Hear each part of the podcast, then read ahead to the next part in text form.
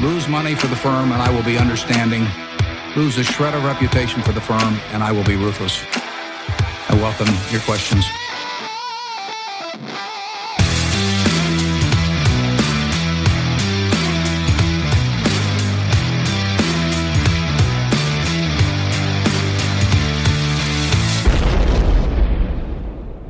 Välkomna till Kvalitetsaktiepodden. Det är jag som är Ola.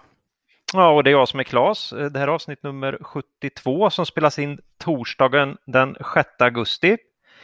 Och trots att vi nu potentiellt sitter på en riktigt, riktigt bra poddstudio eh, kommer vi idag ha ett betydligt fattigare, fattigare ljud än vanligt då.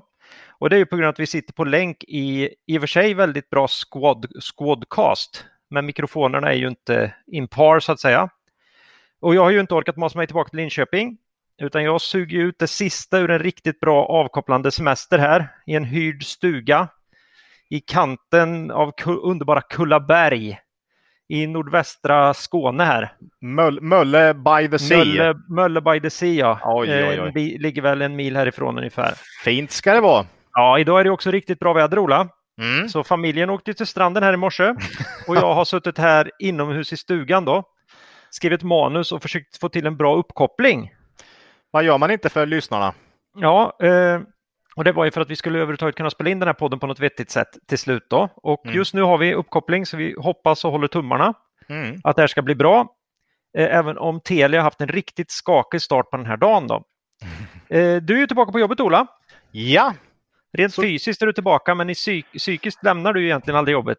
Nej, lite så. Men jag kan faktiskt nog eh, säga att det här var nog den sommaren jag har kunnat koppla bort mest så länge jag kommer ihåg. Jag har verkligen eh, ja, eh, tänkt på annat väldigt mycket. Skönt har det varit faktiskt. Eh, Ja, jag har ju fått, det här är första gången så länge vi har hållit på som jag har fått mer vardagslivsrelaterade uppdateringar i sociala medier från dig, alltså, eller i våra direkta kommunikationskanaler, det är nog inte sociala medier, nej. via WhatsApp och sånt, än, eh, än vad som har haft att göra med bolag. Mm. Det, det är nog inte mer än en ratio, en bolagsgrej, två saker det här gör Ola Mm. och hans familj, så att säga. Det är rätt bra. Ja, det känns, jag vet inte varför, men eh, det känns som att man har kunnat ta det lugnt och tänka på annat. Det gör också att nu är man jävligt sugen eh, Ja. på, på börshösten här. Ja, och det behöver man nog vara också för att värderingarna fortsätter att ticka uppåt. Så att Ja, eh, ja, nu precis. är vi tillbaka och har passerat eh, Ja. där vi startade det här pandemiåret. Året. Då. Ja, precis. Nej, så att Eh. det, det gäller att vara på tårna.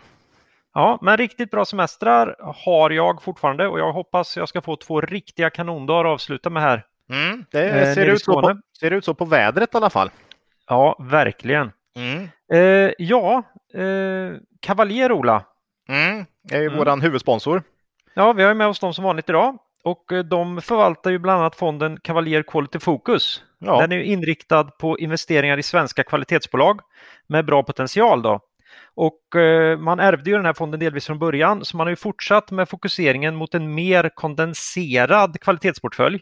Mm. Man har nu avyttrat bland annat Qliro och Veoneer Mm. och eh, också Atlas Copco. Då. Ja. Man behöver ju även ha likvida aktier naturligtvis i en fond, men eh, nu tyckte man nog att de var mer än fullvärderade här.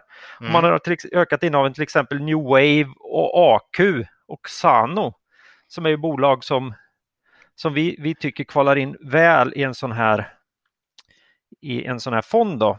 Precis. Och även resu- resultatmässigt har ju fonden återhämtat sig bra efter Mm. en tuff start på året Mm. och ligger nu i toppen faktiskt på Morningstar. Eh, Morningstar har ju som rating på fonder för eh, de här resultaten de senaste tre månaderna Mm. för eh, fonder i kategorin Sverige. Mm. Så det säger vi är bra jobbat och så säger vi också tack till vår huvudsponsor Cavalier AB. Tack! Börsdata. Värdeinvesterarens bästa vän. Och Mm. eh, där har vi ju nu, eh, nej det blir ju bara bättre och bättre och nu ser jag Ja. att de har börjat eh, få in eh, schyssta bolagsbeskrivningar också, vilket har saknats tidigare tycker jag. Ja, och det här är ju då på terminalen ska vi ju säga. Ja, Så exakt. direkt när ni sitter och screenar eller tittar på bolag i, i, på borsdata.se terminal då, Mm, så kan ni ju få se vad, vad håller de här bolagen på med. mm, Och det här är ju jättebra när det gäller utländska bolag tycker jag. Ja. Eh, jag har ju blivit mycket mer eh, intresserad av att screena på bolag utanför min komfortzon. Mhm. Nu när jag snabbt kan få se vad gör de här tyska bolagen eller de här Mm. franska och framförallt amerikanska bolagen blir det ju ofta. Mm. Det finns sjukt mycket banker i USA, har du tänkt på det? Jo, men det finns sjukt mycket bolag överlag också. Japp. Så att, eh. Ja, vi kanske får ta något USA-avsnitt här. Eh, Ja, men det underlättar. Det här underlättar så enormt för Mm. att man, ska, man får en, liksom en, en helt annan känsla för bolagen. ja, direkt. precis. Exakt. Eh, Ja. Du, du, du vet vad de håller på med och du ser historiken och det sammantaget ger en, en, en skön känsla. Liksom. De nordiska bolagen följer man ju i, liksom i DI och Affärsvärlden och Börsveckan och så här som vi läser. Ja. Här, här är det ju bolag som vi kanske inte, ja, lite i andra poddar och så här, men Mm. nej, det här blir mer kött och blod direkt. Ja, precis. Så- Nej, så det är kanon. Vad säger vi då? Jo, vi säger tack Till Börsdata. Ja. Ja. Jaha, och innan vi går vidare då i podden vill vi påminna våra lyssnare om att aktieinvesteringar alltid innebär ett stort risktagande. Aktier kan både gå upp och ner i värde. Satsa därför aldrig kapital på aktier som du inte är beredd att förlora. Det vi säger i podden ska aldrig betraktas som köp eller säljrekommendationer. Gör alltid din egen analys av bolagen innan eventuell handel. Ja. Ja, och nu när jag sa det här så märkte jag ju att det ekar ju något överjävligt där jag har tvingats sätta mig nu för att få tillgång till en skaplig, skaplig lina. Så jag ber om ursäkt Ja. ännu en gång. Mm. Förhoppningsvis kanske den här dåliga mikrofonen jag har kompenserar för det så att inte det hörs Mm. Så, mycket. Vi får hoppas på det. Jag, ska, Ja. jag tar en kudde här och pratar in i den tror jag. Ska vi se, lägger den här. Ja. Det här är ju spännande att vara ute på lite Ja, på det, är äventyr ju, så. det är ju lite av ett experiment. Det, Ja, det får, det får Ja, man ja. ju säga. Ja, så är det. Så är det. Hopp. Eh, aktuellt Ola. Ja, man börjar ju kunna ändå sammanfatta lite av eh, Q2-orna så här långt i alla fall. Många bolag har ju släppt rapport, men en hel del är ju kvar som kommer här när finansavdelningarna kommer tillbaks från semestern så att säga. Ja, det är ju den här klassiska Q2 är ju liksom Ja. kommer i två sjok. Ja, Eh, lite som eh, det blir ett öga i stormen. ja. Nu, nu håller det på att passera här.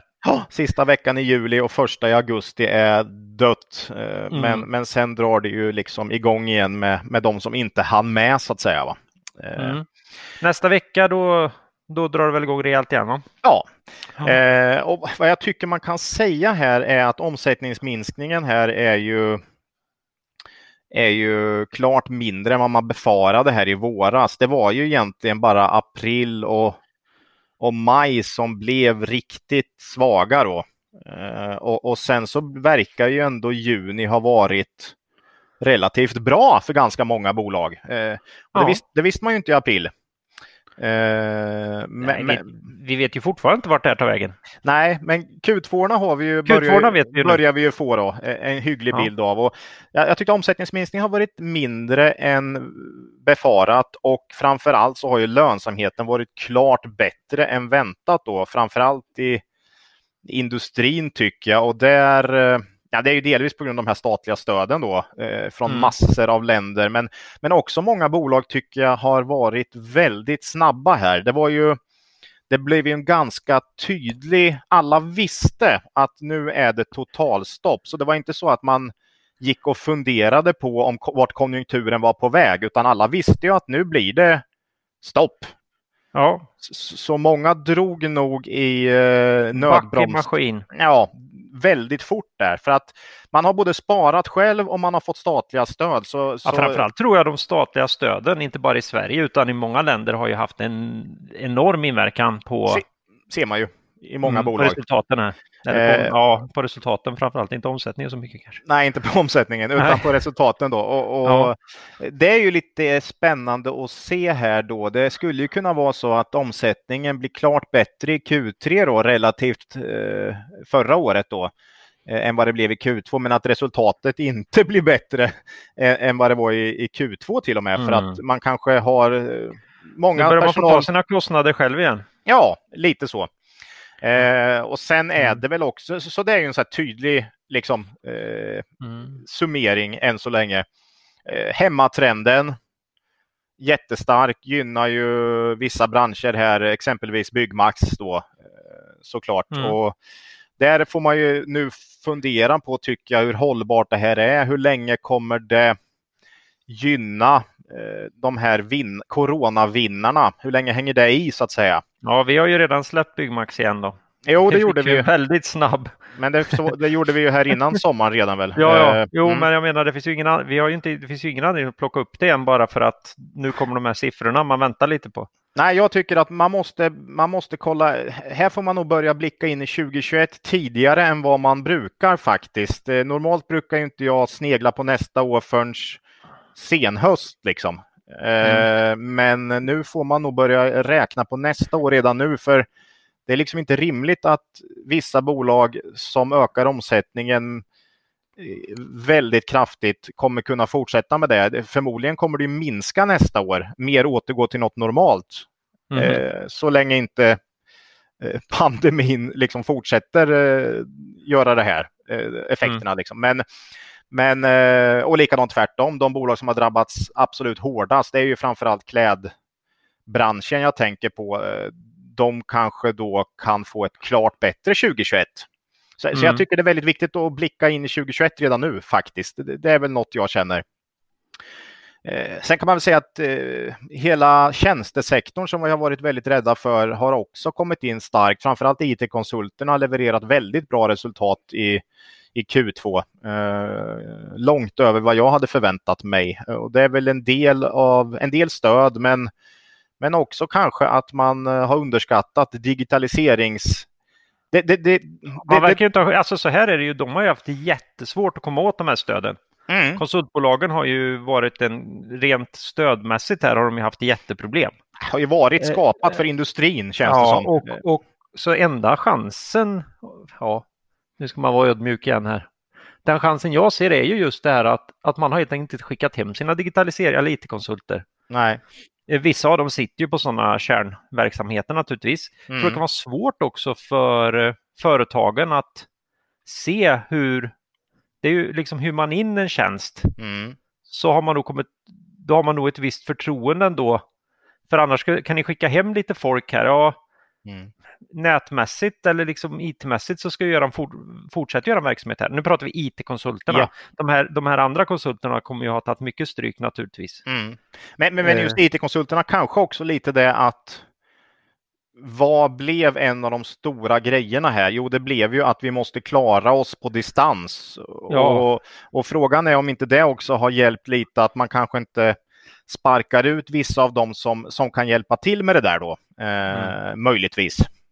Man har ju fantastiska historier, eh, har ju en del vänner som jobbar på statliga verk och så där problem som har varit olösliga för distansarbete och datasystem som omöjligen skulle kunna användas hemifrån. Det har tagit en, en eller två veckor. ja, ja. Så har grejerna eh, funkat så det bara sjunger hemifrån. Mm.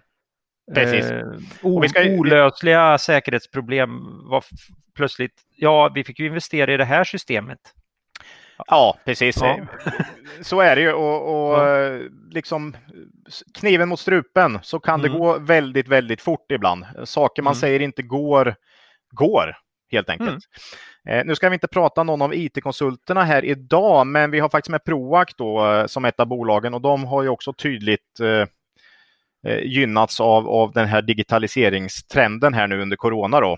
Mm. Eh, helt klart. Eh, som jag sa, klädbranschen förlorade än en gång här. Då. När vänder det liksom? Eh, det, det undrar man ju. Blir det nästa år? Nu har dollarn kommit ner också och klädbranschen är en av de här branscher som som en av få branscher som väl, riktigt gynnas av lägre dollar. Mm, stark krona. Ja, så, så att... Eh, Köper in i utlandet och säljer i Sverige då? Ja, så, för inte ska vi gå nakna framöver. Alltså någonstans måste alltså, vi... vi har pratat om det här nu sedan den här podden började. ja. Och jag känner ju att den här nudisttrenden verkar hålla på att slå igenom alltså, för att någonting är ju skumt här. Alltså. Ja, det är Nej, mun, pandemin, mun, pandemin. Mun, munskydd ska man ha, men, men i ja. övrigt så är det inga kläd, klädesplagg. Det... Ja, ska vara Ja, nej, nej. Mun, munskydd från Björn Borg. Jag har, inte, jag har inte sett om de krängde sådana. Jag var förbi ett köpt, eh, såg köpcenter i Väla igår. Men... Jag såg att du hade köpt ett par badbyxor, men, men det är Japp. svårt att ha över munnen kanske. Ja, eh, det går. Ja. Är, är, det kris? ja. kris. Nej, nej, men klädbranschen, vi, kan det vara dags snart här? Det här, det här varit liksom kanske den sista urblåsningen. Vi får se. Eh, kläder ska vi ha förmodligen. Eh, ja. Och sen är det väl betting också kan man väl nämna som har gått bra. Där kände man ju initialt att herregud här, det kommer ju det kommer ju tappa rejält med tanke på idrottsevenemang och sånt där. Men eh, övriga produkter har ju täckt upp för det där då faktiskt. Det, det, visste man ju inte heller riktigt. Men än en gång har väl betting visat sig hålla som kontracyklisk kvalitet på något sätt. Eh, faktiskt. Ja, och sen åter, återigen liksom hur långsiktig är, är man när man liksom säljer ut på en sån här på spel och dobbel som vi vet kommer komma tillbaka? finns ju alltid. Kommer alltid ja. finnas. Och sportspel nu, eh, vi ska prata Kindred här bland annat idag, men nu har man ju på något sätt flyttat alla evenemang klumpat ihop under 18 månader. Det, det kommer ju bli hiskligt mycket. Mm. Det kommer ja. ju eh, finnas mycket eh, helt enkelt ja. att spela på här. om ja, det nu inte blir någon form av andra lockdown och sen, här.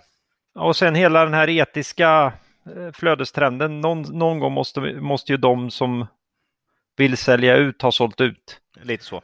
Nu kom ju den här ETFen också här då i, i våras och sådär så att ja, ja nej, eh, ja. vi får se vart det tar vägen.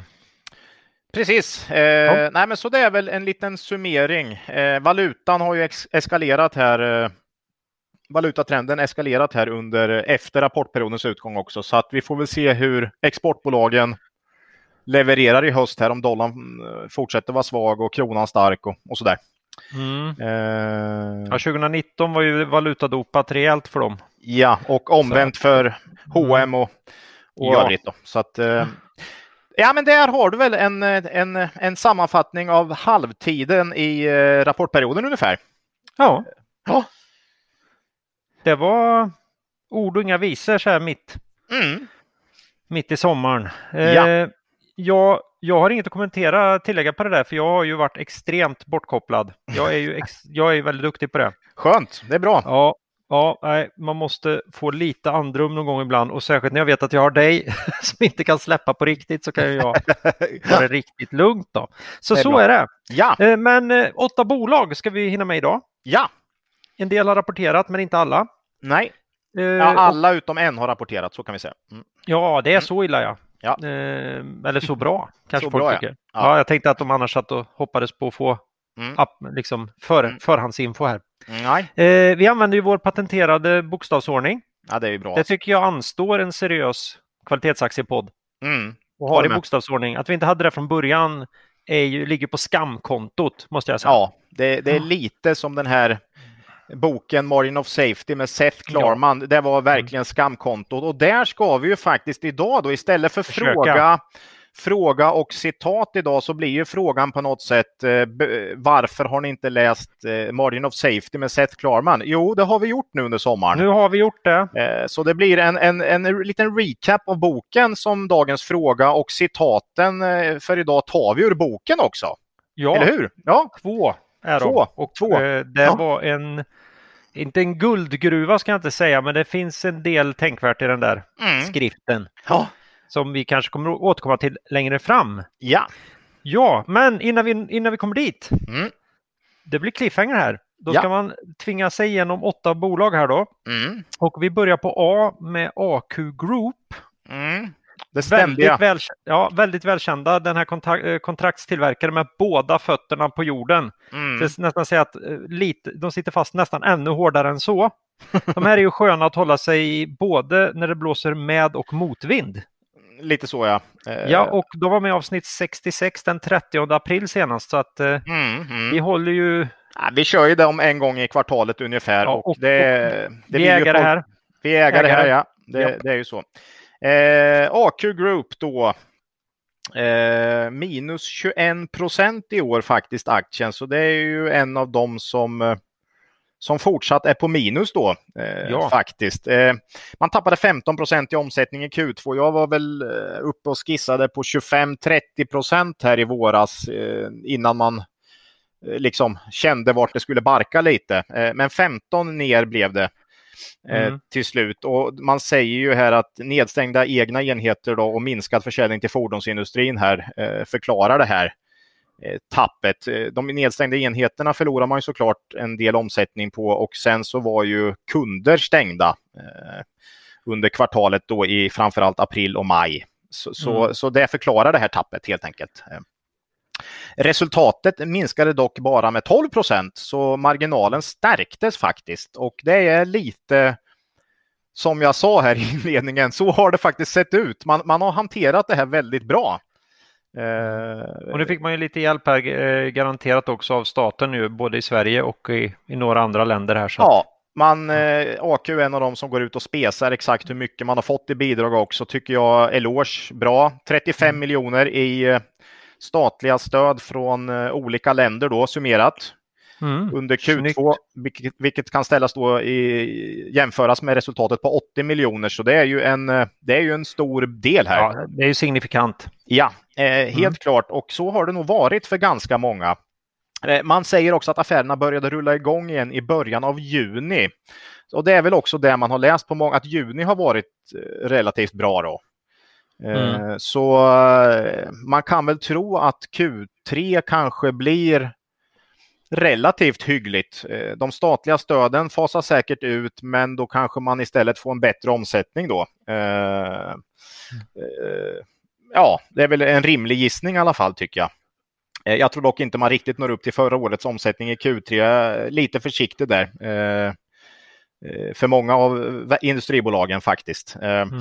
Resultaten då som jag sa, det, det, är svårt och AQ säger väl också det att det är inte säkert att resultatet blir så himla mycket bättre bara för att omsättningen ökar utan eh, statliga stöden fasas ut också helt enkelt. Ja. Men det är inte bara liksom de statliga stöden utan man har reducerat antalet anställda med åtta, anställda inklusive visstidar och inhyrd personal med 800 personer. Så man har ju inte liksom legat på latsidan och det här lär ju förmodligen gynna marginalen i Q3 jämfört med förra året då. Mm, bara man får eh, fram prylar. Så länge man klarar att leverera, men det tror jag, annars får man ju anställa igen helt enkelt. Eh, mm, men det kan bli lite hoppigt.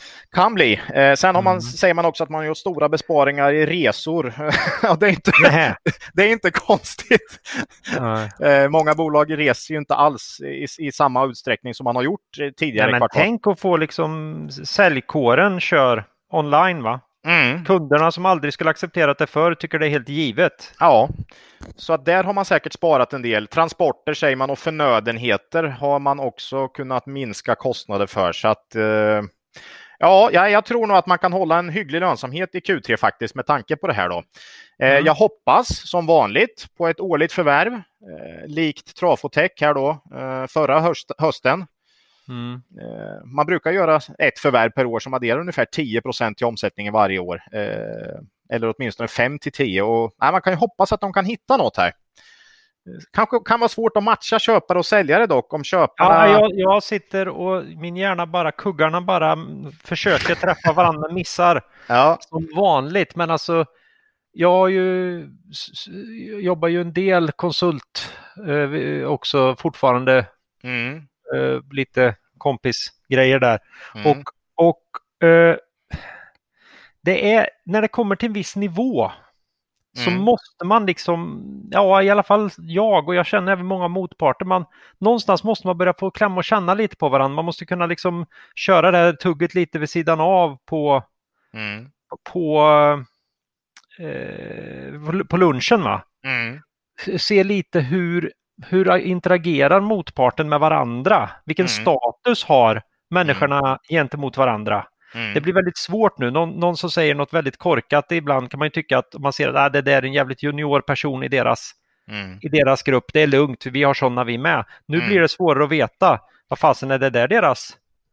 Ja. Är, är, det, är det här eh, snubben som ska leverera, som levererar den delen? Liksom? Det, jag vet inte, det kommer bli bättre. Men, mm. men, när, när det går förbi det här saker som med lätthet kan klaras av mot en agenda, då börjar det bli tufft. Jag tror att acquisitions vi har jag sett, vill gärna att det ska krävas lite ja. mer. Ja, vi har sett oerhört lite förvärv eh, senaste månader faktiskt. Mm. Och det har väl att göra med att man inte har kunnat fortsätta de processerna. Men idag drämde ju Nolato till med ett rejält förvärv faktiskt. Mm. Så att det kan kanske sätta startskottet för förvärv igen, eventuellt. Eh, jag vet inte, men, men eh, jag hoppas på ett förvärv här under hösten. Om inte annat kanske man kan hitta några till vettiga priser då, eh, möjligtvis. Mm. Eh, om, om Nej, det finns... Så inom mm. plastindustrin så funkar det alltså? ja, och plåt etc. Mm. Eh, nej, men jag hoppas på det. Eh, och då skulle ju kunna liksom 2021 kunna bli bli riktigt bra med jämförelsetal då som, som är pandemi mm. eh, smittade. Va? Bara, bara en kommentar till. Det finns mm. ju naturligtvis bargains där ute nu. Det finns ju mm, ja. många onoterade, som, många som onoterade det... bolag som, som tycker att fy fan vad jobbigt det är. Mm. Det här var skitjobbigt. Ska jag, ska jag mm. verkligen, varför sitter vi och äger det här? Eh, ja, eller, är, det dags, är det inte dags nu? Mm, eller ja, ägare kanske som har, ja, är lite, lite äldre mm. eh, och ja. känner nu tog att... vi oss igenom det här. En, än en gång, 2008 ja. var jobbigt, det här var sjukt jobbigt, nu ork, jag orkar inte med en till. Eh, Nej. Så är det ju. Fick sälja, eh. säga upp folk som jag aldrig hade drömt om att jag skulle vilja säga upp. Eh, fick mm. säga upp den här nya inköpschefen jag mm. precis tog in. Nu är han arbetslös liksom. Ja. Lovade ju guld och gröna skogar här och så. Mm. Ja, tufft. Mycket tuffa grejer som har hänt nu alltså. Ja, jag tror på förvärv i höst för AQ. De brukar drämma till med ett varje år. Jag tror på det även i år. Ehm, mm. Och då kan 2021 bli bra eh, faktiskt jämfört med 2020. Då. Jag, tror det. Mm. Um, ja, jag, jag skissar på någon vinst 16 kronor per aktie kanske för 2021. Då. Det blir ju lite lägre i år med tanke på allt som hände, men eh, kanske 16 kronor. Eh, ja, P11 ungefär. Tycker jag fortsatt är liksom. Inga utdelningar heller. Nej, precis. Så att det kan man ju lägga på förvärv då istället. Mm. Faktiskt. Eh, nej, men det här är ett kvalitetsbolag som ökar liksom omsättningen med 10% per år och vinsten har ökat med 14% per år senaste 10, 10 åren. Det, det, det, är värt mer än P11 tycker jag. Eh, mm. så, så jag tycker fort, fortsatt AQ är, är väldigt intressant som, som aktie. Då. Eh, mm. Tycker jag. Och eh, nej, vi, äger, vi äger aktier i AQ Group ju, som vi sa. Mm. Eh, fortsatt här då. Eh, ja, och tycker de levererar som vanligt både upp och ner nedgång. Eh, man hanterar det alltid bra tycker jag. Mm. Så ja, det om AQ. Det var AQ för den här mm. gången. Mm. Vi hoppar vidare till B. Mm. Eh, Bilia det här mm. är ju, de får sin omsättning från bilförsäljningen normalt, får jag väl tillägga här då. Mm. Men vinsten från service av bilarna de sålt då mm. var också med avsnitt 66 från 30 april och då förstår folk som känner till hur vi jobbar att vi pratar om det vi slår runt. Ja, det är ju så. Eh, och, men här äger vi inget. Här äger vi inget, nej. Men, nej. men, men eh, precis, vi brukar ju ta upp de bolag vi och aktier vi själva liksom är intresserade av eller eller tycker känns intressanta. Det blir liksom lite tråkigt att sitta och prata om aktier som, som man inte alls tycker är intressanta. Eller det blir inte kul. Och då kan någon... man heller inte speciellt nej, mycket. Nej, så det blir ju ofta så. Men Bilia är ständigt intressant. Ja, jag tycker det. Tillbaka. Eh, Bilia minus 18 procent i år. Så du hör här, det, vi, man, vi fiskar ju ofta efter aktier som liksom inte riktigt har, har, har hängt med va, eh, i, i uppgången. Eh, mm. så att säga. Ehm, ja, börsen är ju på plus igen nu. Så att... Ja, eller plus minus. Ja, den var väl ner lite. Jag vet inte. Runt nollan är väl börsen. Ja. Ehm, här var ju omsättningen minus 9. Eh, helt mm. okej, okay, får jag säga. Ja, det, är ju, det är ju riktigt bra, måste ja, det. de måste vara nöjda med det. Ja, de verkar, han verkar vara sjukt nöjd faktiskt. Ja. Eh, och resultatet till och med plus 5 procent. Så att mm. det är grymt. Och 80-20-regeln gäller ju även här i år då, att 80 procent av omsättningen kommer från bilaffären, men 80 procent av resultatet kommer från service då. Och yep. marginalen i service var hela, vad var den, 17 procent i Q2 ja. tror jag. Det är hiskligt. Så att eh, eh, det är ju som vi sa senast vi pratade Bilia, det är lite det här med ta in kunder via nybilsaffär till nollvinst och sen så tjäna in det på, på servicen sen. Helt enkelt. Eh, ska jag vara helt ärlig så tycker jag det är oerhört svårt att göra eh, bedömningar för kommande kvartal som jag själv känner att jag tror på. jag, tycker det är jättesvårt i Bilia. Eh, det finns många ja. faktorer här. Eh, begagnat marknaden har varit jättestark här senaste tiden. 16 procent ökade den i juli såg jag. Mm. Generellt i Sverige. Men vad hände med nybilsförsäljningen? Den sjönk i juli och under Q2 sjönk den med hela 37 procent. mm. i Sverige. Men, men, men i och för sig, då tillverkades ju inga bilar eh, från någon eh, i, i, i, två månader, så att det har ju med det att göra också. Eh, men oerhört svårt tycker jag. Dessutom har ju du och jag pratat mycket om det här. Ja. Eh, har du begagnade bilar, blir det en större andel av dina servicer hos liksom Mekonomen och Autoexperten och, och de här? Ja, alltså jag är ju lite rädd för det. Jag, jag tror ju väldigt mycket på den här kopplingen. Jag skulle vilja ha...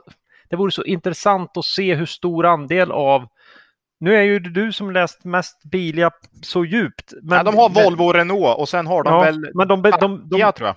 de redovisar ju in, inte liksom hur mycket service de har från bilar de själva har sålt. Nej. För jag in... tror att det är en ganska stor andel nämligen. Det tror jag med. Och där har du ju en ganska rejäl koppling då va? Ja. Och, och, och fasen, jag vet inte om de sitter på Nej, om på lite halvlång sikt. Här. Dels, har du ju, dels har du ju det här med miljöomställningen och Volvos mm. ganska stora bilar. Mm.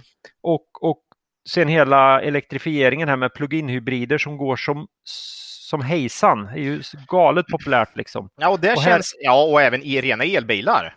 Ja, ja. Och, och, där, och, och där säga... är ju, och där är ju Asien före. Det är ju ja. bara att acceptera att rena elbilar så är Tesla och de här gökarna eh, premiummässigt före. Ja, men, men Nissan Leaf måste ju vara en jättesäljare där naturligtvis. Ja. Kia går bra som hej, jättebra mm. i mm. plug-in och Subaru och Ja, nej, nej, Vol men, nej, eh, Volvo och Renault är ju inte de eh, varumärken man tänker på först när man tänker elbil. Eh, så, så kan nej. man säga. Ja. Så, så, att, men samtidigt som sagt, ny, begagnat marknaden råstark. Jag mm. antar att en hel del av de begagnade bilarna säljs på Bilia också. Frågan är då om man lägger på ett serviceavtal när man köper begagnat på samma sätt som man gör när man eh, när man köper nytt. Ja, ja, där är inte jag, det vet inte jag faktiskt. Eh, och, och, det är väl också en förklaring till varför jag tycker det är så oerhört svårt att göra bedömningar för Bilia under hösten här. Mm. Och jag som då inte ens har läst de två senaste rapporterna borde ja, du ska skämmas. Ju du jag ska, egentligen... fan skämmas, jag ska inte ja. säga ett ord om det här. Nej, Nej men eh, du ser. Och då, ja. vad börjar man med då? Jo, på gränsen till omvärldsspaningar här, för man ja. blir desperat mm. att hitta något. Men, men bruk... ändå, ändå mm. så mm. vill jag nog förhäva mig lite och säga att jag kommer, ja, jag är sjukt sugen på bil i, i någon slags grundcase mm. här. Ja.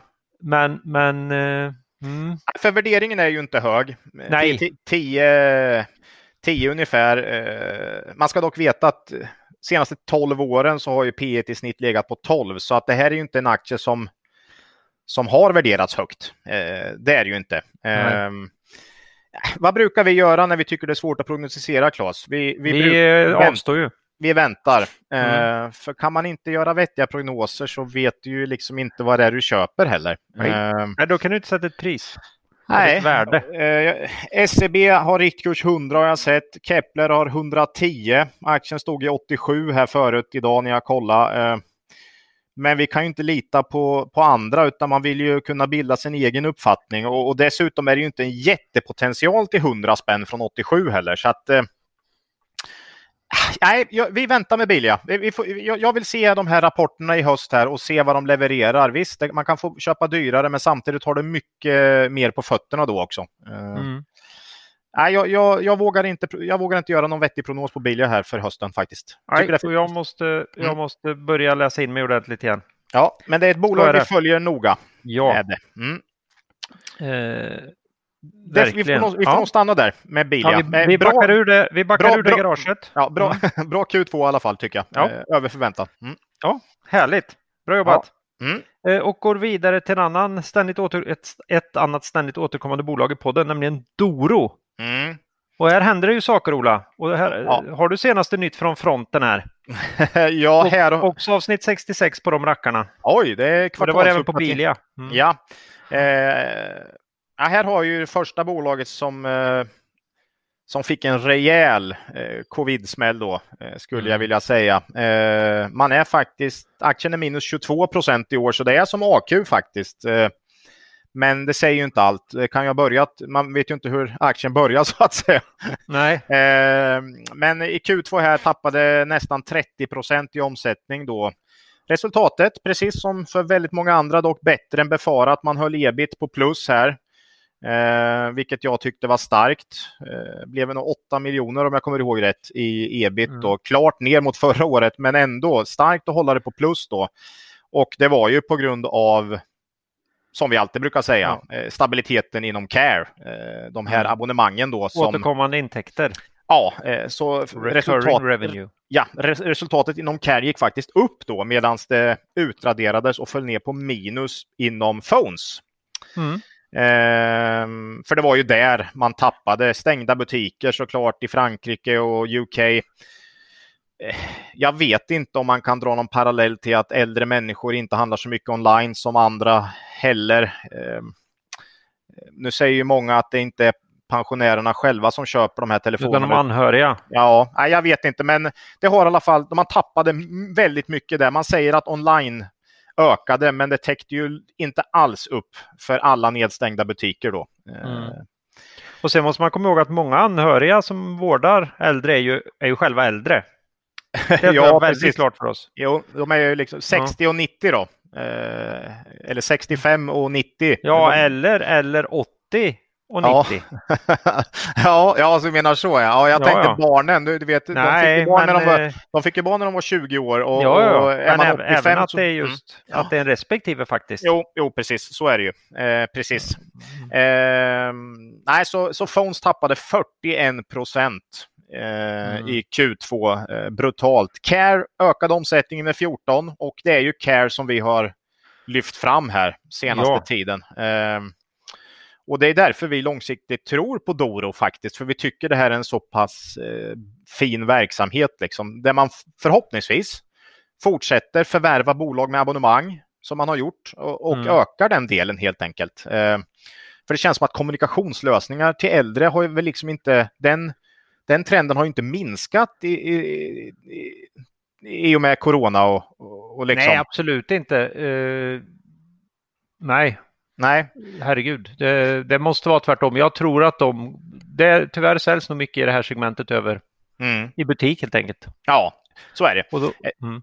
eh, och de gamla ska ju inte ens gå ut, så även om butiken har varit öppen så har de inte ens mm. gått dit. Nej, precis. Eh, eh, men kanske viktigare än själva rapporten här ska jag faktiskt mm. säga är något man kommunicerade i början på juli. Man eh, tar ju nu ett rejält grepp om eh, om eh, de här två delarna, eh, Phones och Care, eh, där mm. man då ska göra det till två distinkta affärsområden och där Phones kommer att omstruktureras kraftigt. Eh, och man ska fokusera på huvudmarknader och eh, produkter då för att öka lönsamheten. Eh, här säger man nu alltså att man ska kunna spara kostnader med 110 till 130 miljoner kronor per år. Det är helt hiskligt. Alltså det ska ställas i ett resultat föregående år på 112 i Doro totalt. Mm.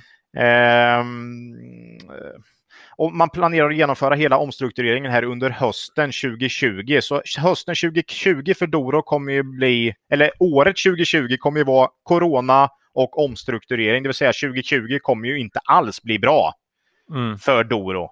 Ehm, men vad händer 2021? Um, Eh, själv, jag tror ju hela den här omstruktureringen av phones kommer leda till lägre omsättning. Eh, det, jag kan jo, inte tänka jag, jag satt och, och väntade på att skjuta in det här att... Ja, de, kan, de, får, ju, eh, ja, precis. de får ju inte 120 miljoner på resultatet här, utan... Nej. Eh, men jag tror nog ändå att summa summarum så kommer man tjäna på det här. Eh, omsättningen kommer minska i phones, men man kommer förbättra resultatet. Det är min eh, min hobbygissning faktiskt, men inte i den storleksordningen då.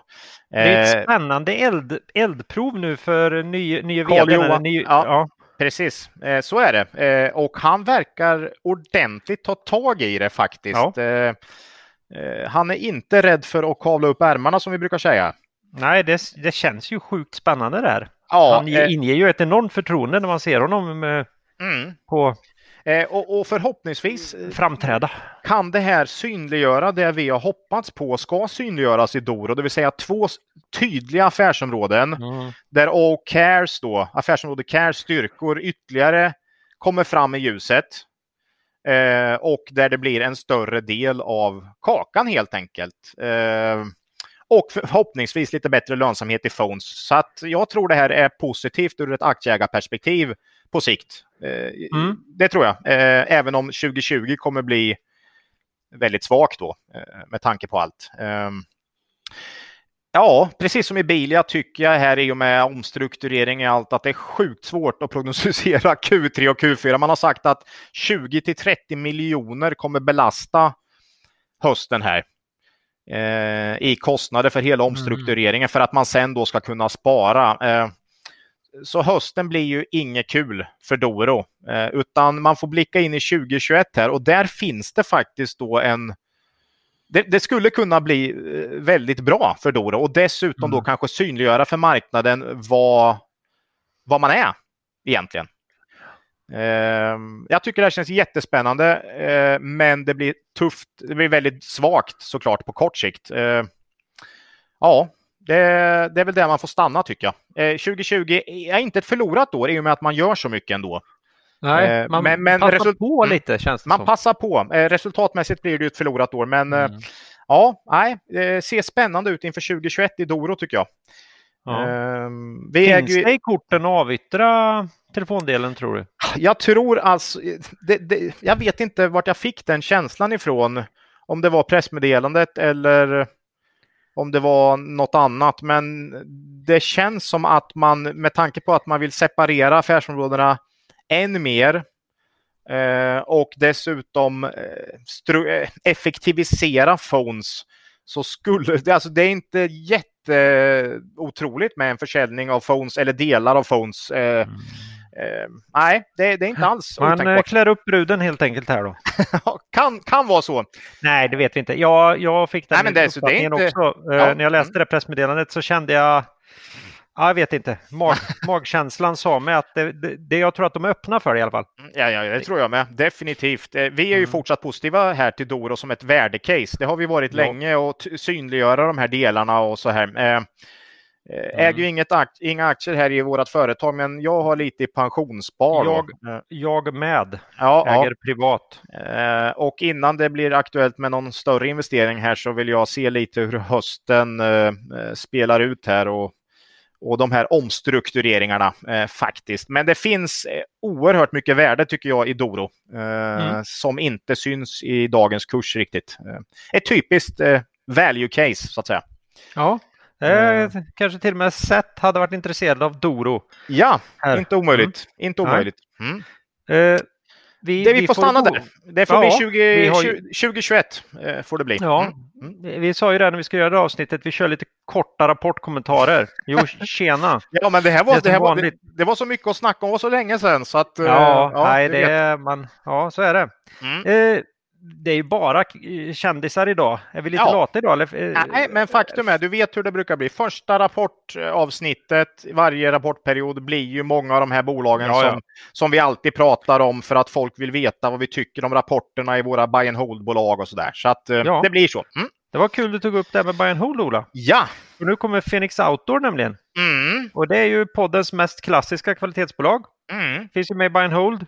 I alla våra tre tror jag. Om jag... Nej, Nej. kanske inte. Men i årets Och jag fall. försöker komma ihåg vilken den inte är i. Men det... den, i, den i mitten tror jag. Ja. om jag kommer ihåg rätt. Ja, ja, så är det nog. Eh, det här är ju Naturkompaniet och Konken ryggsäckar för de som ja. av outgrundlig anledning har missat vad Phoenix Outdoor är. Mm. Eh, nu är det ju hemester i fjällen som gäller Ola. Det mm. måste ju spela mm. dem rakt i händerna här. Mm. Vi har inte pratat om dem sedan avsnitt 56 den 12 december och det var ju den Buy Holden. Oj, det är ett halv... Oj, okay. Ja, det var ju Buy Hold avsnittet här i julas. Eller julas eh, i december. Ja, Fenix, eh, Fjällräven eh, och andra fina varumärken och eh, butiker då också. Mm man tappade 22 procent i Q2 och eh, det var ju såklart många nedstängda butiker runt om i världen här på grund av eh, samhällets nedstängning helt enkelt. Eh, eh, ja, det, jag tycker det var faktiskt över förväntan också. Man såg H&M minus 50 och sådär.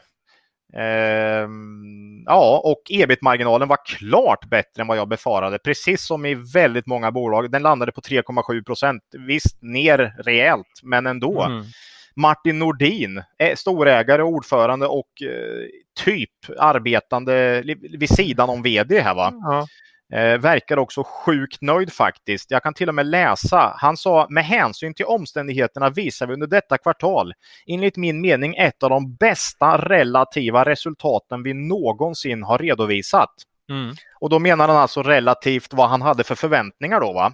Mm. Eller kanske mot omvärlden. Eh, jag är nu så tacksam för att vi har en process vartannat år där vi uppdaterar vår krisplan för situationer som denna. Detta gjorde det möjligt för oss, efter anpassningar till den specifika situationen, att sjösätta planerna direkt i mitten av mars. Eh, och då hade man baserat den ursprungliga planen på att man skulle tappa 15 miljoner euro i Q2. Nu blev det ju en vinst till och med. va? Mm. Eh, så det är klart han är eh, sjukt nöjd. Mm. Eh, vad är det vi brukar säga, Claes? Bra bolag överpresterar ofta eh, och har mm. bra planer både i upp och nedgångsfas helt enkelt. Mm. Kanske framförallt, kanske framförallt i sämre, ja, kanske framförallt att de överpresterade i sämre tider nästan, eh, faktiskt. Eh, och det, ja, det är, ju där, det är ju där man vill mm. på något sätt. Och det tycker jag verkligen att eh, Fjäller, eller eh, Fenix har gjort här mm. i, eh, i Q2. Eh, vi har ju också ofta sagt att starka varumärken som Fjällräven, eh, ja andra, alla typer av varumärken eh, klarar sig ofta bättre för att de kan säljas oavsett kanal så att säga. Va? Mm. Eh, MQ var ju liksom det typiska exemplet på, på, på en, ett bolag utan starka varumärken och bara eller mest butik. va? Mm. Medan Fenix har ju väldigt många fina varumärken. Så att eh, ja, man säger att försäljningen direkt till slutkonsumtion, alltså digitalt, ökade med 80 procent i kvartalet. Mm. Eh, och den digitala konsumentförsäljningen stod för 26 procent av koncernens totala försäljning i kvartalet. Det är mycket och det var upp alltså från 11 procent förra året. Det är ju ruggig ökning. Mm. Så att, eh, snyggt. Ja. Får man säga. Eh, trots det ser 2020 ut att bli ett riktigt svagt år för bolaget. Aktien har dock återhämtat sig väldigt starkt efter nedgången. Man är i och för sig minus, tror jag, på helåret. Eh, ja, det var nog en 16 procent minus på helåret, så att det är fortfarande ännu ett bolag som inte har återhämtat sig riktigt då.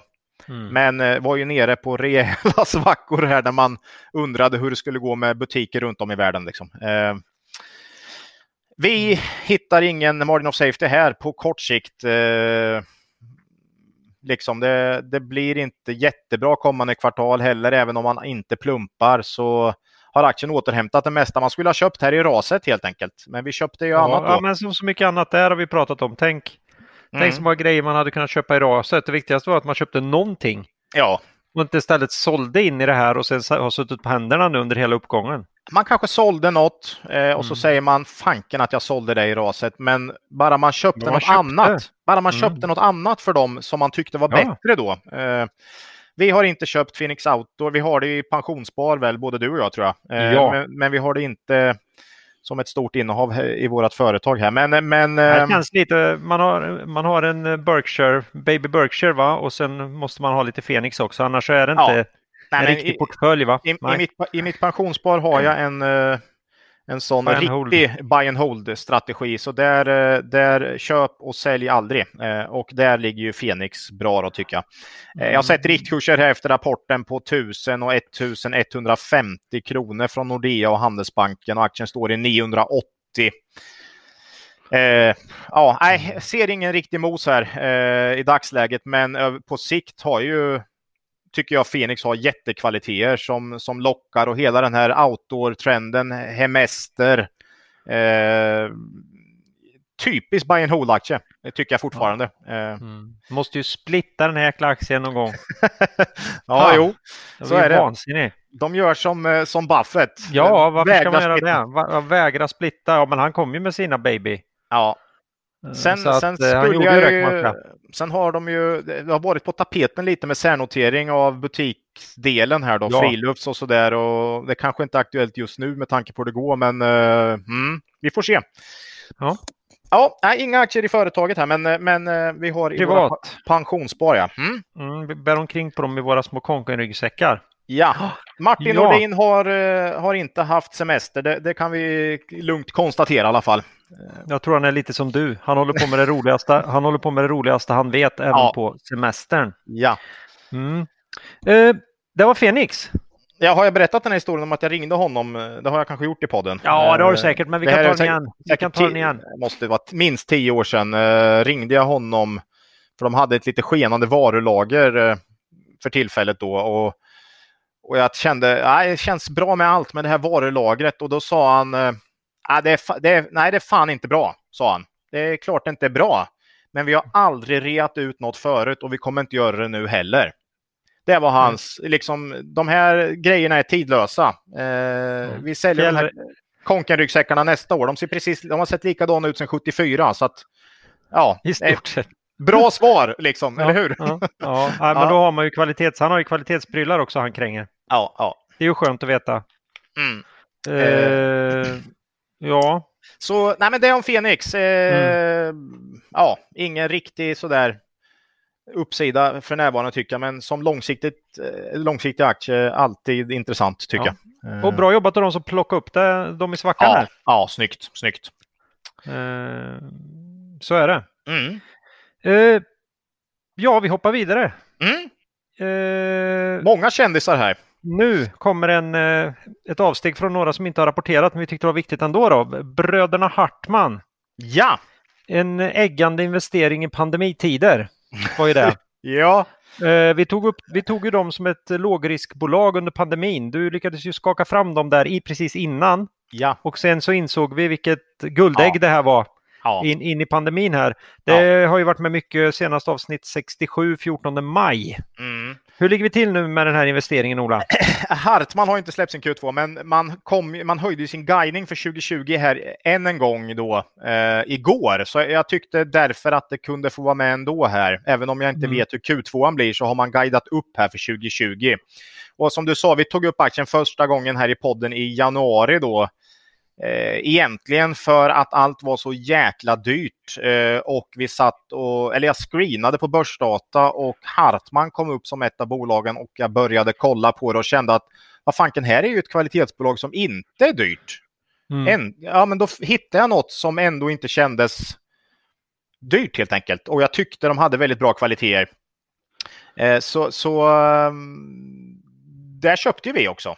Mm. Och vi berättade om det i podden och eh, ja, kändes som ett bortglömt kvalitetsbolag helt enkelt. Eh, och, och sen är det ju, redan då kände man väl att många trender talar för bolaget. Eh, vi ska dock vara helt ärliga med att verksamhetens utveckling här under 2020 har varit långt mycket bättre än vad vi räknade med. Eh, och, och de själva också skulle jag tro.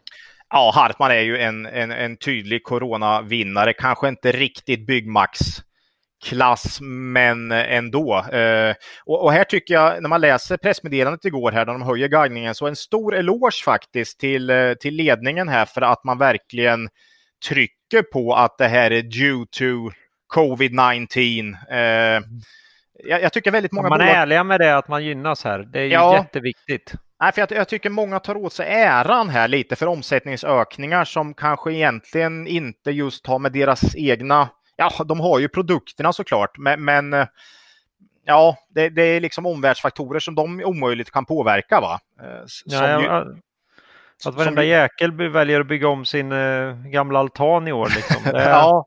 ja, herregud, man har inte fått mycket sömn här när det har snickrats hemma kan jag säga. Nej, eh, eh, nej det tycker jag är snyggt faktiskt av, av Hartman och, och, och verkligen trycka på, trycka på det. Eh, mm. Att man är en coronavinnare helt enkelt. Kollar jag på deras eh, guidning här för året så eh, ja, gissar på 37 kronor eh, i vinst per aktie här då. Danska kronor då. Mm. och eh, ja, jag tror ju att det är en nivå som inte riktigt kommer kunna hållas 2021 då eh, faktiskt. I och med att man gynnas så tydligt här. Lite lex eh, Byggmax här va.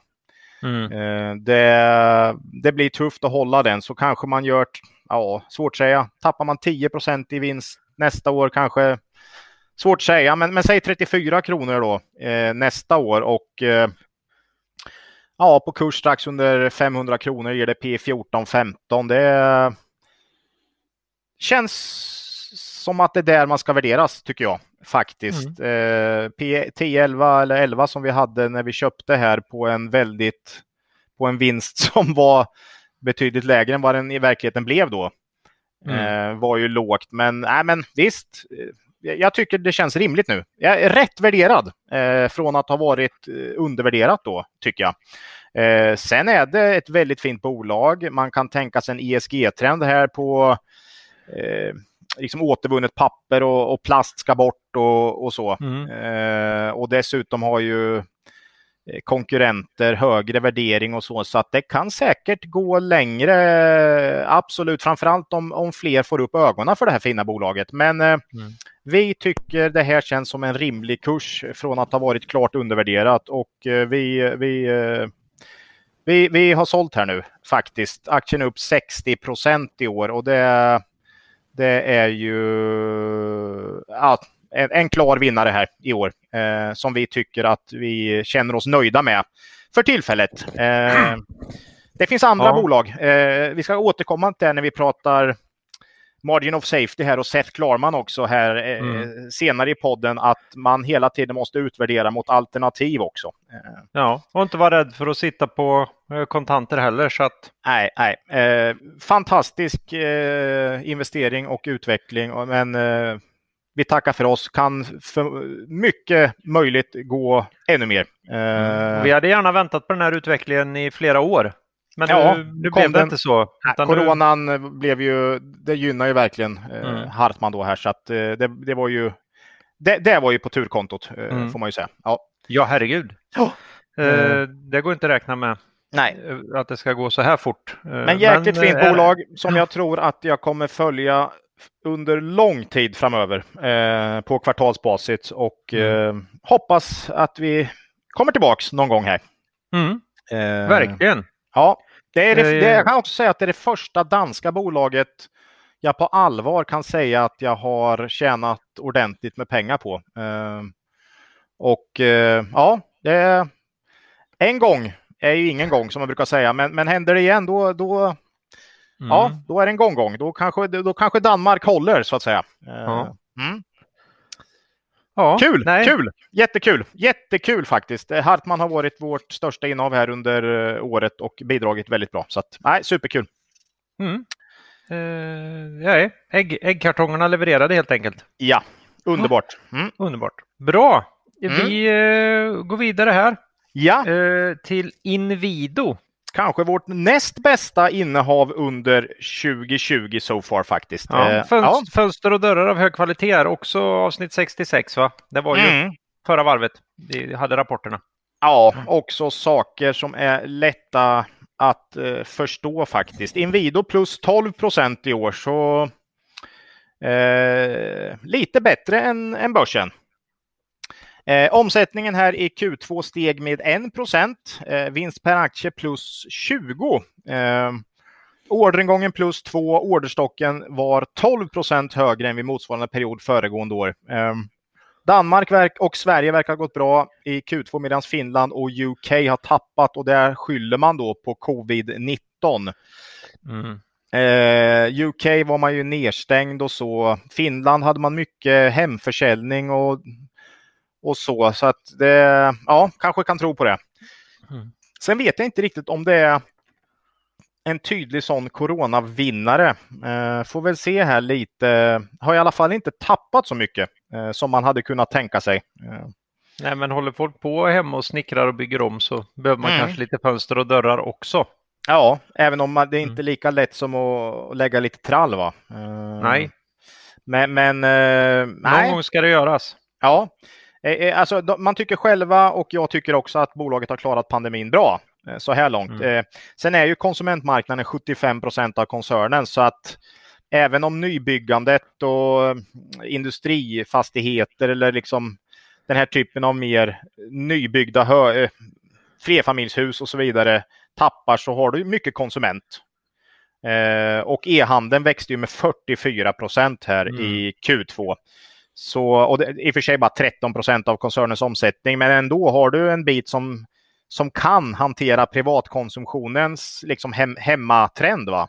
så Mm. kan kan det ju gynnas där helt enkelt. Eh, vad, vad, ja, men det är bra Q1, men det är absolut ingen eh, liksom, eh, Byggmax eh, corona eh, kioskvältare så att säga. Va? Eh, skuldsättningen tycker jag nästan är det som är mest markant här om man kollar på ett år tillbaks. Den har ju kommit ner rejält faktiskt, vilket känns jättebra. För det var ju egentligen det jag höll emot mo- bolaget mest här. Det var min, det var min nagel i ögat som man brukar säga. Mhm. Men eh, inga förvärv. Eh, rejält förbättrat kassaflöde här och eh, slopad utdelning. Det, det, det gör sitt va. Eh, Helt enkelt. Och eh, Dress, dressed for success här. Ja, Mm, lite i den så. Mm. kanske kan man eh, göra ett nytt förvärv här under hösten. Och kan man få till en lite bättre trend i Finland och UK som har väl öppnat upp mer igen så kanske hösten kan bli eh, bra för Inwido faktiskt. Eh, jag tror man kan räkna med 8 kronor i vinst per aktie för 2020 i år alltså, eller över. Och det är P10 då eh, för Inwido. Mm. Fortsatt ett, ett, eh, en aktie som värderas lågt. Nej, jag, jag, jag tycker det är för billigt eh, faktiskt. Fortsatt då. Och eh, direktavkastningen om man ger samma utdelning som man föreslog här i våras innan corona då, så blir det 4,5 procent tror jag ungefär eh, här i vår. Så att eh, ja. Riktkurser har jag sett Carnegie 100 kronor, Handelsbanken 90 och SEB 89 och aktien står i 80 så att eh, även, även andra tycker väl att det finns lite potential uppåt. Men jag tycker 80 känns definitivt för lågt här med tanke på stabiliteten. Jag tycker man har en Mm. bra stabilitet i verksamheten här. Faktiskt. Eh, Mm. Så att vi har kvar aktierna här i Inwido som vi har ägt ett, ett bra tag nu faktiskt. Ja, Mm, och eh, byggstimulanser tror jag kommer komma här. Ja, I Danmark vet ännu mer ju. framöver. Ännu Ja. mer framöver. Så att Ja, ja. Eh, Så det att, brukar eh, bli så. Ja, vi håller Inwido fortsatt. Mm. gör vi. Ja, bra rapport får jag säga. Bra Inwido. Mm. Ja, nu blir det spel om pengar. Ja, Online då. Kindred. Övervikt mot sportspel fortfarande. Eh, var med i avsnitt 62 från den 5 mars. mm. Här har... Eh, Ja, Ja. det, det, det var ju ett väldigt ovanligt kvartal såklart för Mm. dem. Eh, man har ju haft 50 procent ungefär i sport och 50 procent övrigt. Nu var väl, ja, jag tror ju sporten var ju ner 38 procent här mm, i Q2. Och det är ju inte konstigt. Det fanns ju liksom inga evenemang. nej. Eh, Men att det bara är ner 38 procent ändå tycker jag är eh, långt bättre än vad jag hade befarat. Men ja, jag vet inte, e-sport, hästar och eh, vitrysk sport verkar ha fått ett jätteuppsving under... Folk vill hitta något att spela på helt enkelt. Ja. Jag, det, det, det visar på också något jag inte riktigt visste före pandemin att det är liksom inte bara de här matchen spelarna utan vill du lira så hittar du något spel att spela på. Mm. Eh, lite den trenden som jag inte kände till faktiskt. Lite, lite tråkigt också, för man vill ju gärna att det ska vara fler Matchen, folk som spelar på sina lag och ja, VM inte och, bara ja, spela för mm. spelandets skull. Då. Så det Nej, var ju lite tråkigt. Lite, ja, precis. Men eh, det är väl också därför Casino då. Eh, man tappar 38 procent på sportspel och så ökar man övriga produkter med 43. Mm. och, och de är jämnstora från början så då, Mm. blev, eh, då blev summan plus 4 procent i omsättning då för Q2 och jag hade ju skissat på minus 25-30 procent där från början. Jag trodde sportspel Mm. skulle försvinna helt och hållet i stort sett. Men det, så blev det ju inte. Eh, men det var nog många som faktiskt trodde på det i mitten på mars där. Att sportspel skulle helt vara borta. För aktien den tappar ju 50 procent i raset här. I, Mm. I våras, kommer du säkert ihåg. Eh, och nu är den då upp 12 procent sedan årsskiftet. eh, så att det har varit en rejäl återhämtning faktiskt. Ja. Kollar du ebit-marginalen i Q2 så är den den bästa sedan Q4 2018. Och det ledde till att resultaten nästan fördubblades faktiskt eh, Mm. För Kindred i Q2. Eh, ja, eh, man tvistar fortfarande om den här boten man fick i våras. Det satt ju på något sätt det var ju lågpunkten. Lågpunkten i, mm. i, i bettingraset i våras eh, mm. när stat, svenska staten dammade till med 100 miljoner SEK i någon bot eh, för någon form av bonuserbjudande som Kindred hade gjort. Det var ju liksom det var ju så utom all relation till, till brottet, brottet. på något mm. sätt. Så att då fick ju aktien ytterligare den dagen. Det var väl ett av de här dagen, alltså de, kunde, de tänkte ju inte på hur börsen gick då säkert, men det var ju en av de här sämsta börsdagarna också som, som staten drämde till med det där. Det, det satte ju lågpunkten där. Mm. Eh, den är ju fortfarande inte utredd, hela den 100 miljoner seket, men Kindred har ju tagit upp det i resultatet här var redan, för i Q1. Mm. Så att eh, det enda som kan komma ut av det där är något positivt om man slipper Numera. det. Så att säga. Ja, mm. eh, väldigt skönt. Eh, updaten för de första 20 dagarna i juli. Har du hört? Nej, du har inte varit Nej. med där va? Nej, jag är inte med Ola. Plus 40 procent i omsättning jämfört med förra året. Det är, det, det är ju en hygglig start. Alltså den typen av tillväxt har vi inte sett på två, tre år i Kindred. Liksom. Eh, men det här lär ju vara för att du vet förra året i juli, då spelar inte, man kan ju inte spela fotboll i Spanien på sommaren. Liksom. Men det gör man ju nu. Eh, och, och Englands ligor går ju, alltså så att det är väl det mycket som tror jag. Ja, det är ju, spelas ju matcher överallt hela ja. tiden. Mm. Jäkla tempo. Ja, precis. Eh, ja, det är ju mycket sport som spelas helt enkelt. Eh, men, men, visst, det ser ju väldigt bra ut för Q tre här. Eh, mm. Eh, sen är det ju det här att man ska få in en väldigt massa evenemang nu kommande ett och ett halvt åren här för mm. att täcka upp för lockdownen. Va? Eh, ja, jag, för, förhoppningsvis blir det så. Förhoppningsvis. Det skulle ju kunna bli så att det blir en ny lockdown, det vet man ju inte. Men... Ja, det är inte säkert man får till, man hinner inte, någon gång måste man ju få reda på att nu får ni köra OS. Mm. Och jag vet inte när de vill veta det, men Alltså det är ju ingen liten grej. Jag tror att de fram ganska snart här, eh, fram i slutet på sommaren, måste veta att nu får vi go. Mm. Annars så, jag, jag, förstår inte hur man ska kunna dra ihop ett sådant evenemang. Nej, men stora det. Det måste vara helt omöjligt. Mm, börjar ju hållas nu igen. Golftorerna är igång. Eh, US Open ska ju spelas här i tennis om mm. tre veckor, va? Både Nadal tackar ju nej eh, på grund av covid och det blir inte heller roligt om alla stjärnor inte är med. Va? Det blir ju liksom, Nej. vad vann du för Grand Slam? Ja, den då ingen spelar. Va? Ja. Eh, så att även stjärnorna kan ju sätta käppar i hjulet för att det ska bli någon återgång om de så att säga inte vill vara med. Va?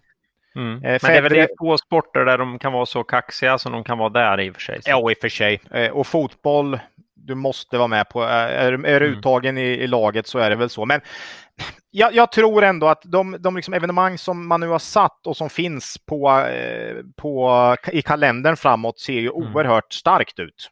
Helt mm. enkelt. Eh, en annan sak vad gäller Kindred här är ju, och jag tycker det är nästan det viktigaste, är att USA faktiskt börjar sätta riktiga avtryck.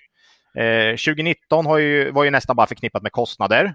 Och även i år kommer ju nettoresultatet från USA vara negativt, men omsättningen tar fart. Helt klart. Mm. Och eh, nu står det för 2,5 procent av omsättningen. Ja, lite, men ändå. Det är några få delstater och växer fort. Eh, så det tycker jag är en sån stark grej. Viktig mm. grej i Kindred för att kunna du vet, skapa den här drömmen hos investerarna så att säga. Eh, vad, vad, kan hända här? Mm. Nuvarande vinst eh, som man eh, landar på i Q2 0,12 pund per aktie i kvartalsvinst. Gångrar du den med fyra då så skulle det bli 5,50 i vinst per aktie för ett helår. Eh, kanske inte helt rätt att göra så, men det känns inte orimligt faktiskt eh, att det skulle kunna bli så. Och på kurs 64 kronor ger det P 11 och en halv. Mm. Ungefär. Eh, tycker jag känns fortsatt lågt, och, eller väldigt lågt faktiskt. Eh, operatörerna värderas fortsatt lågt och 11,5 tycker jag är riktigt billigt. Eh, man har också en solid balansräkning. Riskerna, som vanligt, regulatoriska. Eh, och här tenderar ju börsen, tycker jag, att ibland fokusera bara på riskerna i spelbranschen och ibland glömma det helt. Mm. Eh, det är liksom ja, det är som att ibland finns det inte och ibland är det bara risker. Liksom. Nu på P 11,5 så måste det ju ändå finnas en hel del risktänk här på marknaden för annars hade det inte handlats till P 11. Liksom. Eh, eh, ja, nej, vi har köpt in Kindred här eh, igen eh, på nedgången här efter rapporten som man var nere under 60 och vände här och eh, känns för lågt värderat och ja. Det är sånt där guldläge som bara uppenbarar sig ibland. Mm. Man får in rapporten och känner att helsike, här skulle man varit med. Ja, 40 procent. Och så går, ja. och så går, aktien, ner. Ja. Eh, ja. Så jag, jag, tror vi köpte in på 58 någonting. Eh, mm. Och eh, nej, där tycker jag att man har en bra risk-reward ändå. Holland är väl ett orosmoment, men samtidigt har man ju redan tappat mycket där och man får inte marknadsföra sig. Så mycket av det har nog redan träffat fläkten så att säga. Mm. Um, nej, jag tror, jag tror Kindred kan ha en ganska bra framtid kommande år här faktiskt. Och uh, de alla riktkurser jag har sett från olika banker och finansinstitut ligger högre än dag, dagskurs. Så vi är inte ensamma här eh, om att tycka att aktien är ganska lågt värderad. Då. Så att, eh, nej, eh, Kindred. Med, med likviderna så, så har vi köpt Kindred här. Eh, mm. Hell, hellre Kindred än likvider om vi säger så. Då. Eh, ja, i det här mm. läget så är det ju alldeles uppenbart. Ja, tycker mm. vi. Så att eh, ja, Kindred tycker vi ser bra ut. Mm. Eh, häftigt. Nej, jag sitter, tänker så mycket på det du säger med hur saker kan vara så. Det är ju Mr Market, det är ju så här det funkar hela tiden. Och så mm. hittar man liksom jag vill inte gilla det här, men jag kan inte riktigt förklara varför. Nej, men det är då ESG liksom. Ja. Nej, alla, mm. alla institutionella pengar är på väg bort här. Mm, mm. Eh, och sen, sen, gick det på det ett bra tag och, sen, mm, mm. och, och, och, man ska ju vara klar med sig att det sker ju en kraftig reglering av det här i, i många ja. stater, vilket, vilket ska ske.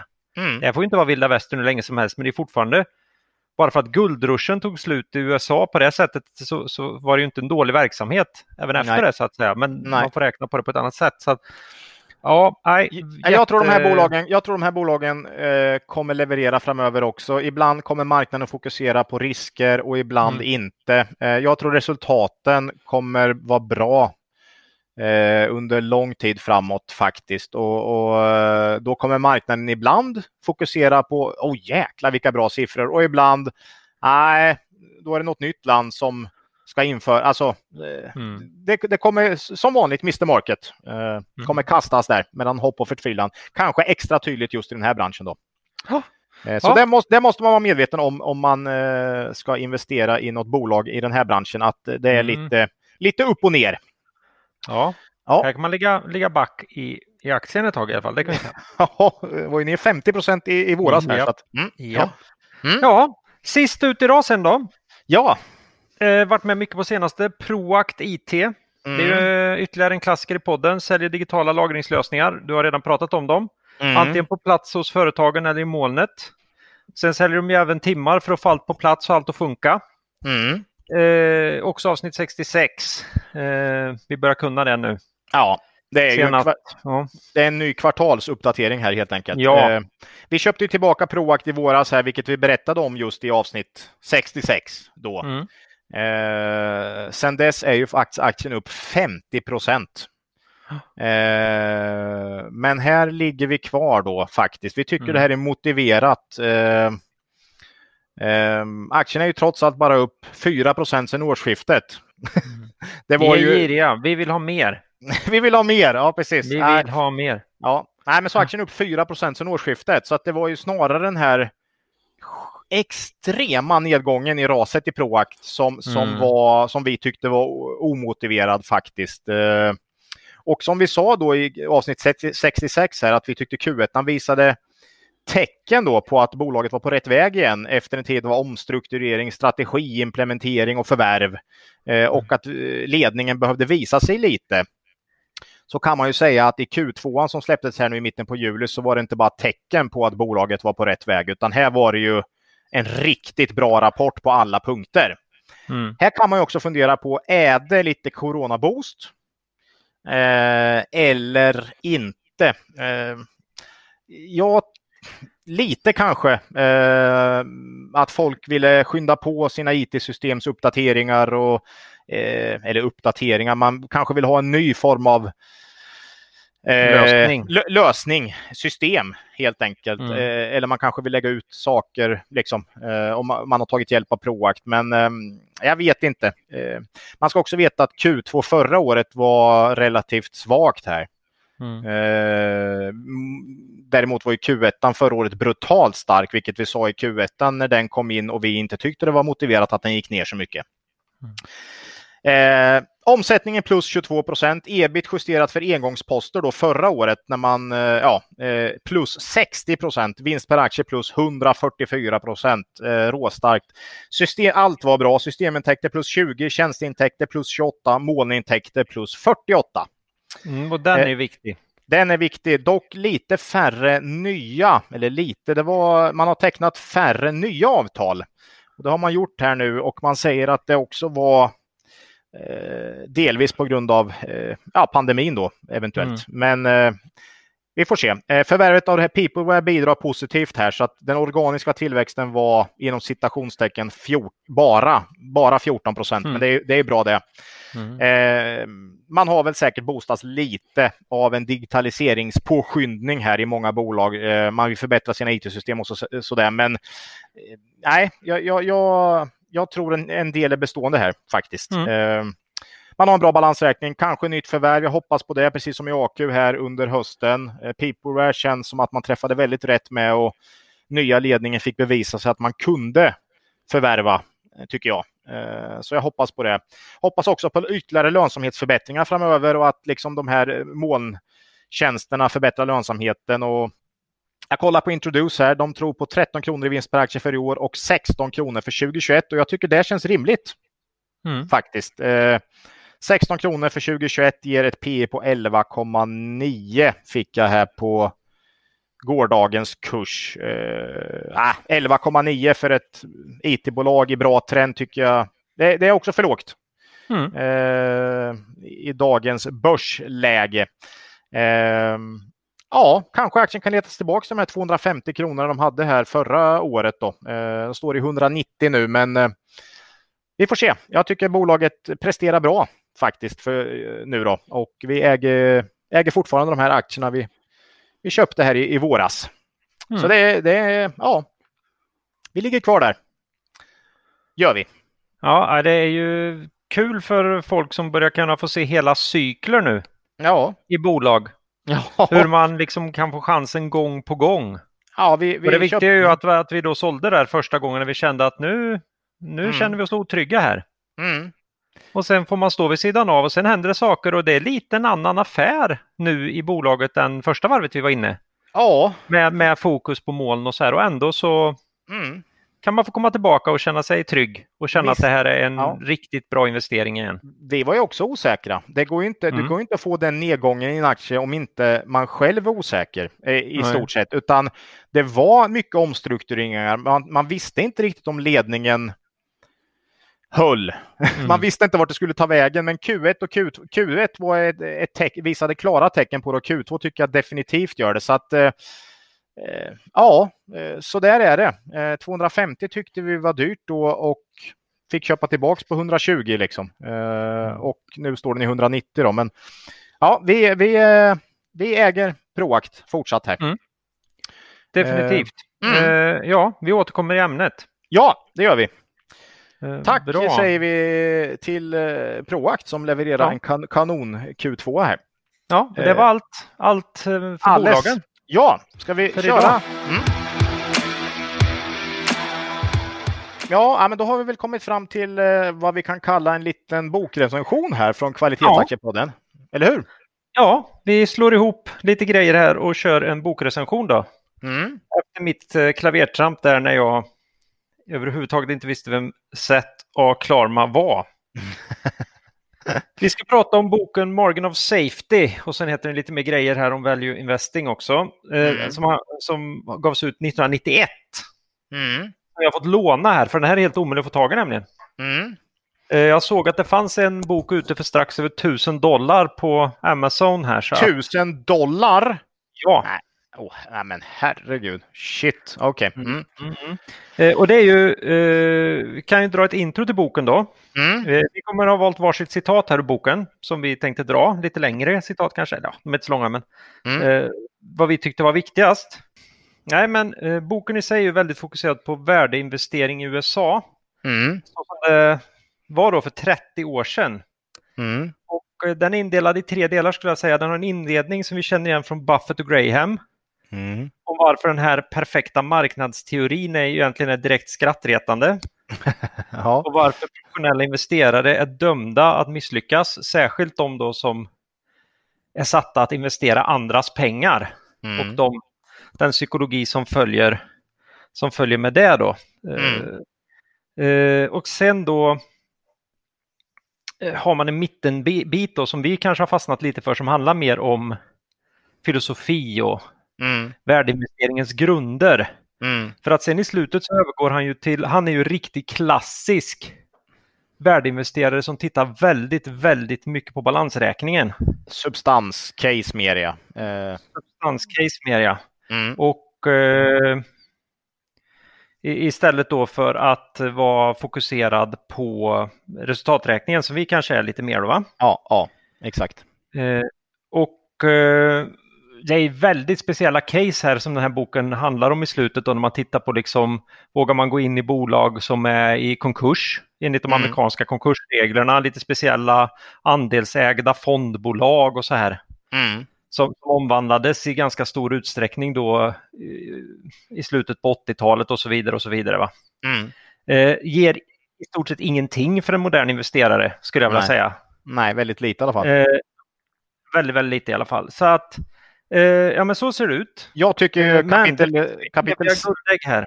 Mm, jag tycker kapitel 6 och 7 är höjdpunkterna. Eh, och kapitel Mm. 6 heter ju, det är ju just margin of safety man, man fokuserar på där och eh, kapitel 7 är ju investerings, value investment, eh, liksom som filosofi då. Mm. Ehm, ja, jag, Jag jag, tänker, ska vi riva av våra valda citat här och prata lite om dem? ja, ska jag ut. Ja, Ja, ska jag bör- börja? Eh, det här är ett citat där han faktiskt eh, skiljer sig lite mot Buffett då tycker jag. Eh, där han kontinuerligt, precis som vi gör, eh, eh, jämför våra innehav med andra potentiellt bättre investeringar. Medan Buffett mer kör buy and hold på sina så så har ju Seth Klarman då mer att han eh, hela tiden jämför med andra potentiella investeringar och kan sälja av då oavsett va eh, och Mm. köpa här. Och, och där ligger ju du och jag mycket i, i våran Ja, filosofi. definitivt. Eh, citatet är så här. Value investors continually compare potential new investments with their current holdings in order to ensure that they own only the most undervalued opportunities available. Investors should never be afraid to re-examine current holdings as new opportunities appear, e- even if that means losses on the sale of current holdings. In other words, no investment should be considered sacred when a better one comes along. Mm. Eh, Den, den tycker jag sticker ut lite faktiskt eh, och det är inte riktigt vad Buffett eh, brukar prata om ju. Nej, det var ju rena, rena ögongodiset här när han, han går ju in på det här med just, han är helt onostalgisk när, när det gäller att sälja saker som man kan ha ägnat ett halvår åt att hitta Mm, och räkna och bli trygg. mm. Vi tycker också, vi tycker det är tråkigt ofta när man lite, det, det känns lite vemodigt men vi har ju inte jättemycket nostalgi ändå men han verkar vara helt blank på något sätt. Ja. Eh, ja. Nej, då Många, må, många hänger ju kvar vid sina investeringar för att man, Mm. man gifter sig så att säga. Det brukar man, man, man säga då med, med sina innehav. Men nej, Seth Klarman är, det, det är bara det, det är bara organisationsnummer så att säga. Eh, Ja. På något sätt. Ja. Och, och han jobbar ju också med, han är mycket bredare. Han, på den här tiden fanns det ju lite räntor och sådär så han jobbar ju mycket med, med olika bonds och olika mer avancerade produkter från företag också. Ja, det gör ju inte vi. Ja, kanske lite och onoterat. men- arbitrage ja, och sånt. Ja, mm, Som, som är väldigt svårt att hitta idag. ja, ja. Väldigt, väldigt svårt att hitta. Eh, ja, nej, men det var mitt. Eh, vad har Ja. du eh, Ja, valt det här med risk. Risk. risk. Mm. Han, eh, och det är ju det här grunden att riktiga värdeinvesterare fokuserar ju inte på hur mycket man kan tjäna utan hur man kan minimera sin risk. Mm. Never Ja. lose money liksom. ja, men det har du ju Buff. Det är ju Buffett. Det är ju, det, Ja, det är ja, ju men Buffett. även- Ja, Ja, ja, men Mm. även typ alla andra också. ja, ja. Och då har han ju sagt så här, while most other investors are preoccupied with how much money they can make and not at all with how much money, eh, how much they may lose. Value investors focus on risk as well as return. Mm. Don't Och lose money. sen- Risk and return. Och Ja. As foremost också säger han sen. Så att viktigare att hantera risk. ja, Mm. precis. Eh, super, superviktigt såklart. Eh, den ligger ju väldigt i linje med eh, Buffett och, och eh, Graham eh, såklart. Mm. Eh, nej, men det tycker jag de som sticker ut. Annars är det ju väldigt mycket klassiskt. Alltså det är inte så jättemycket nytt om man, om man har läst Graham och Buffett och, och Lynch. Men eh, han pratar om Mr Market och eh, var inte rädd för att ligga på kontanter och eh, han pratar om eh, Wall Streets uselhet och ja, men liksom. Eh, Inbyggda uselheten. Mm. Ja, eh, så, så- att eh, det är det här kanske inte är någon bok man behöver läsa eh, om man har läst de andra tycker jag. Det är liksom inget, det, det bara befäster egentligen värdeinvesterarens eh, strategi. Eh, det, är, det är inte så mycket nytt, kanske förutom det jag läste upp där lite då om, om att hela tiden utvärdera mot, mot andra alternativ. Då. Det, det, det sticker ut lite tycker jag faktiskt. Mm. Ja, Ja, han men, är ju inte bara en hotsnubbe. Det kan Nej. man lugnt säga. inte bara en hovsnubbe, precis. Ja. Att, Nej, han eh, älskar ju när hans, eh, när hans eh, värdecase likvideras. För då synliggörs ju de här värdena då som han har, Ja. han har hittat. Det är inte sentimentalt precis Nej, kan man säga. nej. ja, nej men det... motsatsen. ja, Nej, men vi kommer plocka upp eh, några fler eh, citat från den här citat boken. eh, från den här boken framöver. Men det, man behöver inte vara jätteledsen tycker inte jag över att den här är hard to by idag. Nej. Nej, Och nu har man ju fått en liten snabb sammanfattning av oss här. Så att, ja, mm. den, den, var väl, den var väl sådär. Men, eh, vi har åtminstone försökt på något sätt eh, Ja. rädda upp våran, här, Mm. fadäs här. Ja. Mm, mm. Ja, eh, det var ju i stort sett vad vi hade. Vi vill Ja. ut i so- solen här, både du och jag. Ja, Nästa avsnitt, rapporter åter rapporter. ja. Precis. Förhoppningsvis då inspelat i vår älskade poddstudio. Ja, som Och numera är mötesrummet. hy hyggligt nykittad med utrustning också. Så att, Ja, jag la mm, ut det på Twitter för evigheter sedan hur det, hur det ser ut där nu. Så Ja, det är att, eh, fantastiskt. Det, är, det, ja. Ja. ska bli kul. Ja, nej men eh, ni kan ju nå oss på kontaktet kvalitetsaktiepodden.se Mm. eller på Twitter. Eller på he, vår hemsida kvalitetsaktiepodden.se. Mm. Ja. Något... Där kan man också hitta länk till hur man stöttar podden om man vill, eh, vill göra det. Eh, Ja. Helt enkelt. Man kan köpa lite grejer och, och sådär. Ja. Ja. Så att det tickar in lite köp i vår butik här. Mm.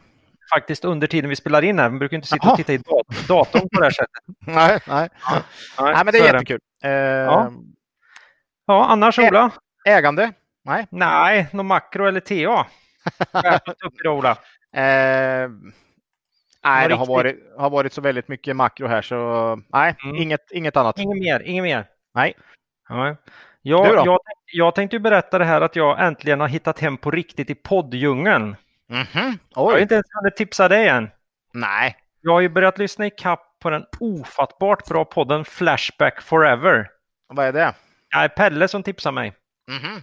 Så jag vill tacka honom, jag vill tacka Ina och Emma och underbara Scroll-Mia för själva podden.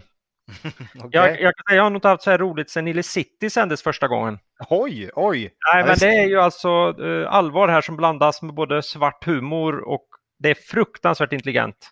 Mm. Eh, det här är ju Emma Knyckare då, Ina Lundström och deras kompis Scroll-Mia som Mhm. sitter och läser och kommenterar trådar på Flashback. De plockar upp en tråd eller ett Åh, vad ämne roligt. var. Åh, vad roligt. Varje oj, oj. oj. Kan du Ja, fatta med de Nej. hjärnorna liksom? upplägget låter grymt Nej, det är faktiskt. helt briljant. det måste jag erkänna. här, eh, ja. Så att ge dem minst två avsnitt innan ni ger upp. Det här passar Mm. naturligtvis inte alla. Nej. Men jag kan lova att det passar mig. Ja. Eh, men jag avråder från att provlaga Gubbelisas gryta. Vill jag göra redan här. Jag tror, jag tror att den är för, för andra än den typiska kaplyssnaren. Så det kan, Okej. jag säga redan, kan jag säga redan nu då. Ja, det ska jag lyssna Nu, på. Mm. ja, det måste du göra. Nu går Mm. vi vidare till eget ägande, Ola.